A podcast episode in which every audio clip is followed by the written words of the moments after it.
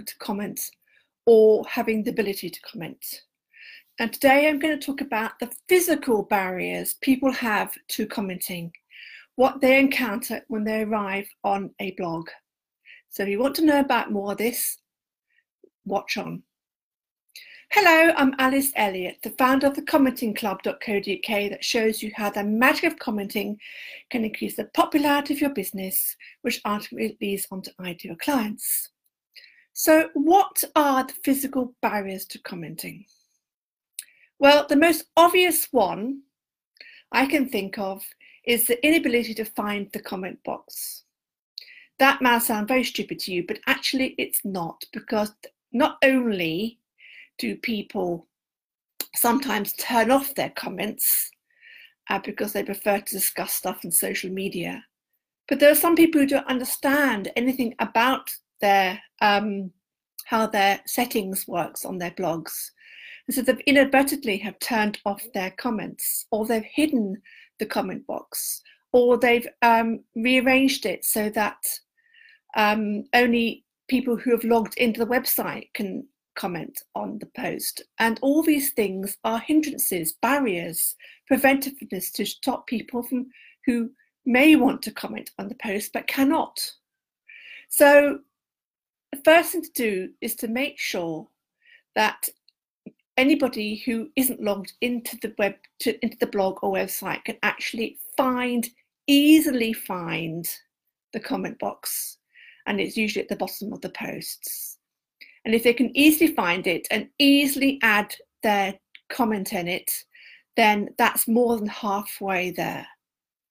The second thing is that there are various methods to prevent spammers from putting their mischief into your comment box. And these various apps and plugins and whatever are there to, um, well, basically to give spammers short shrift, but they also give pop-up readers short shrift as well.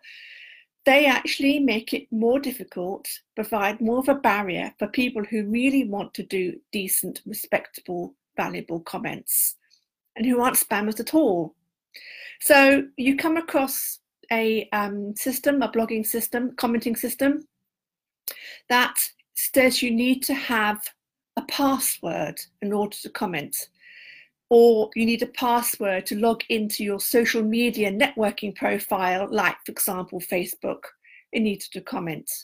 Or if you are a member of Disqus or any other similar application, you need to have a password to log in to be able to comment. Now, this is all very well if you can remember that said password, but if you can't, you waste time searching for the bally thing, and by the time you found it, the desire to comment has evaporated and everything's gone west. So that's a hindrance. Then you get um, simple things like how to deal with a CAPTCHA code for the same reason there you are trying to squint and figure out what the hell this CAPTCHA code is that you're supposed to type in. It usually is masked by all sorts of funny wiggly lines and images and whatnot. And once you've actually managed to fathom out this blessed thing and type it in correctly so it's accepted, again, the desire to comment has disappeared into the ether, never to be seen again. And so, and then you've got, if you manage to get through all those systems, then you may have to, or you make a mistake with t- typing in the CAPTCHA code, you may have to prove or verify that you're not a robot.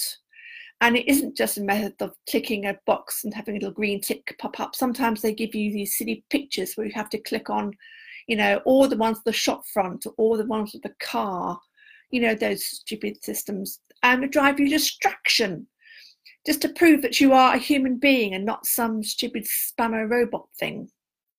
Very, very annoying.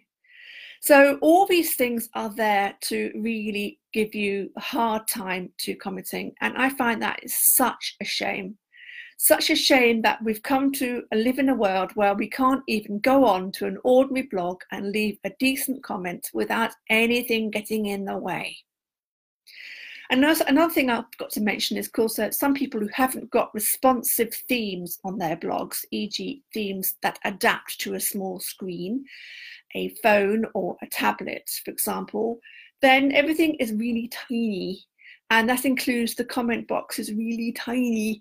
And you can't type in a decent comment to a very tiny little comment box at the bottom. That's not going to work either. So you can see there's a lot of problems we have with getting people to comment on blogs and all these things were taken away and all you had was literally a space to write your comment and two spaces to put in your name and your email address which is never shared by the way and um, your URL of the latest blog post that you want to um, refer your comment to, something that's extremely relevant, then that's all you need.